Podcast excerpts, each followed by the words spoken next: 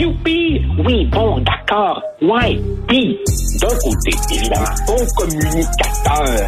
Mais de l'autre côté, communiquer quoi aux auditeurs? Et pourtant... Un sociologue, pas comme les autres. Joseph Facal. Ah, Joseph, nous avons tous les deux, toi et moi, été effarés, effaré en lisant dimanche le reportage de Daphné Dion-Vient qui fait un travail remarquable hein, sur le français. Elle suit ça régulièrement. Euh, chapeau à Daphné. Euh, concernant les lacunes en français des cégepiens. J'écris là-dessus ce matin, t'écris là-dessus. C'est euh, dévastateur. Richard, tu dis, tu dis effaré, dévasté. Je vais te faire une confidence. Il y a de longues années, quand j'étais encore en politique active, tu sais comment c'est, hein? Quand tu es en politique active, il faut que tu fasses un peu semblant. Tu es un petit peu comme un coach de hockey. Il faut que tu sois positif et motivateur.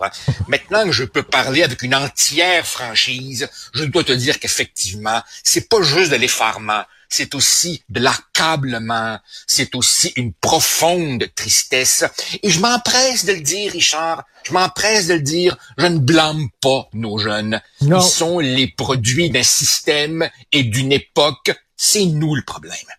C'est nous le problème. Écoute, je vais, je, vais, te raconter une autre petite histoire.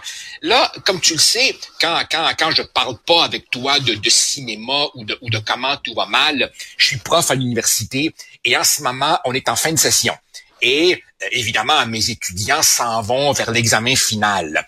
Et comme c'est une génération extraordinairement anxieuse, un jour, il faudra parler de ça d'ailleurs, l'anxiété de nos jeunes, j'essaie toujours de les rassurer en leur disant à quoi ils peuvent s'attendre pendant l'examen final et quels seront mes critères de correction. Je te le donne en mille.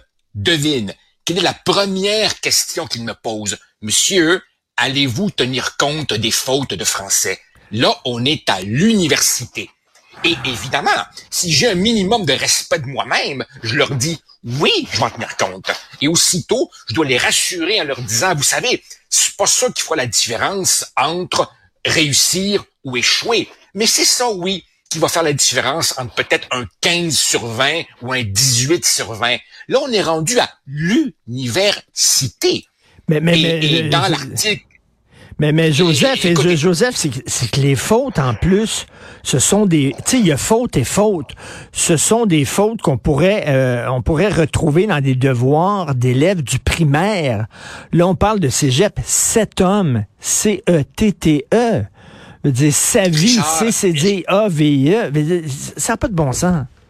Richard, ni, toi, ni moi ne sommes à l'Académie française. On n'est pas Maurice Druon, on n'est pas Dany Larivière. Il m'arrive d'échapper un S, il m'arrive d'échapper un participe passé. C'est pour ça que dans les journaux, il y a des réviseurs qui sont supposés faire cette job-là. Je ne plaide pas pour la perfection, mais reviens au papier de Daphné. Là-dedans, tu as une prof qui dit au cégep, je vois des fautes qu'on est plus supposé faire à la fin du primaire. À la fin du primaire. Puis t'as un autre prof qui dit comment ils ont fait pour se rendre là? Et le vrai problème, Richard, c'est celui-là. C'est pas le S qui manque ou le participe passé. Le vrai problème, c'est qu'au Québec, on a cette obsession de la réussite, en guillemets. Je veux bien qui va être pour l'échec? On est tous pour la réussite, mais on mesure la réussite au nombre de diplômés pour afficher de belles statistiques. Comment on fait ça? En trafiquant les notes. Et donc, au primaire, on fait passer vers le secondaire des étudiants pas prêts.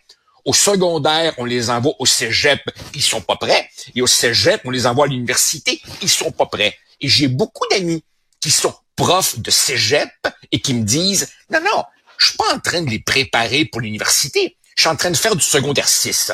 Et quand il en parle à ses collègues, évidemment, les collègues eux-mêmes déjà contaminés par l'idéologie pseudo-progressiste disent pauvre petit lapin, il faut mettre nos tout petits à niveau, plus d'infantilisation, plus de victimisation, l'estime de soi, tous les maudits clichés qui nous ont conduits mais tu sais, tu dis au début, tu voulais pas euh, accuser, condamner les jeunes, et tu fais bien.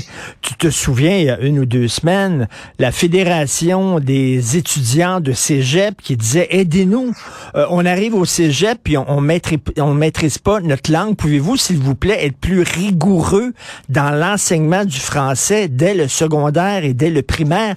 Les Cégepiens eux-mêmes disaient, vous ne nous outillez pas à bien écrire Absolument. le français. Absolument. Euh, je, je, pense que les étudiants, les jeunes eux-mêmes, qui sont tout sauf des caves, voient bien les problèmes qu'ils ont et crient à l'aide. Et ça, ça nous interpelle, nous, les adultes, particulièrement nous qui sommes dans des positions d'influence. Alors, tu vois, il y a un paquet de problèmes qui se mélangent. Il y a évidemment le type d'enseignement. On va-tu finir par comprendre que les maternés, baisser les critères, s'imaginer que des bébelles technologiques comme des écrans qui ont coûté une fortune et qui sont sous-utilisés, ça, ça vaut rien. Il y a aussi évidemment un contexte social plus large. Au Québec, on se fout de la langue, on se fout de l'éducation, on se fout de la culture.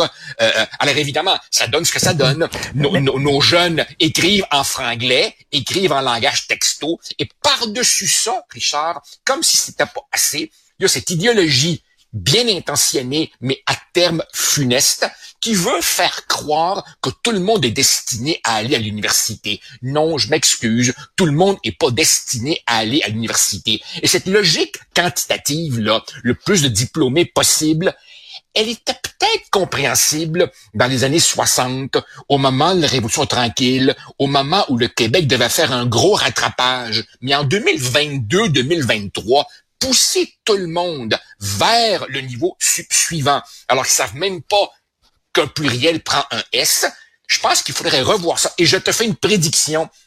Voilà un tabou que ni Bernard Drinville, ni personne d'autre n'osera aborder.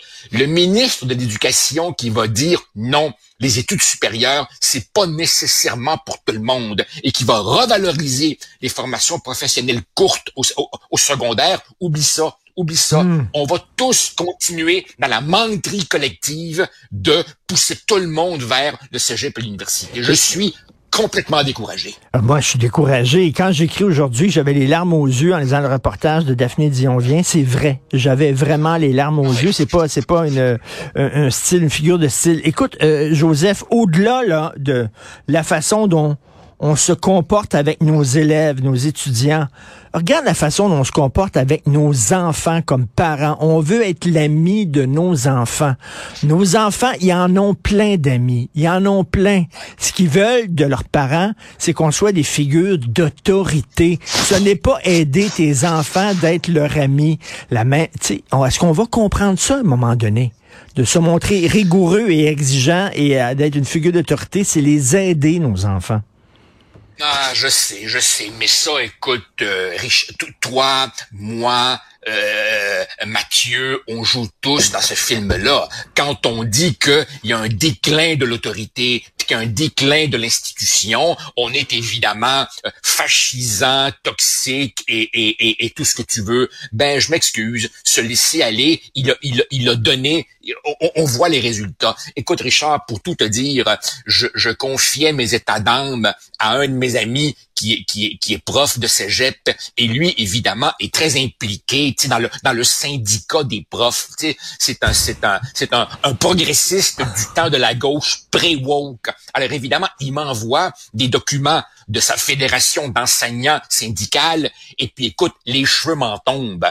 Euh, il est question de autochtoniser les plans de cours et puis du français langue coloniale et oppressive. Hey les gars, c'est pas ça votre job.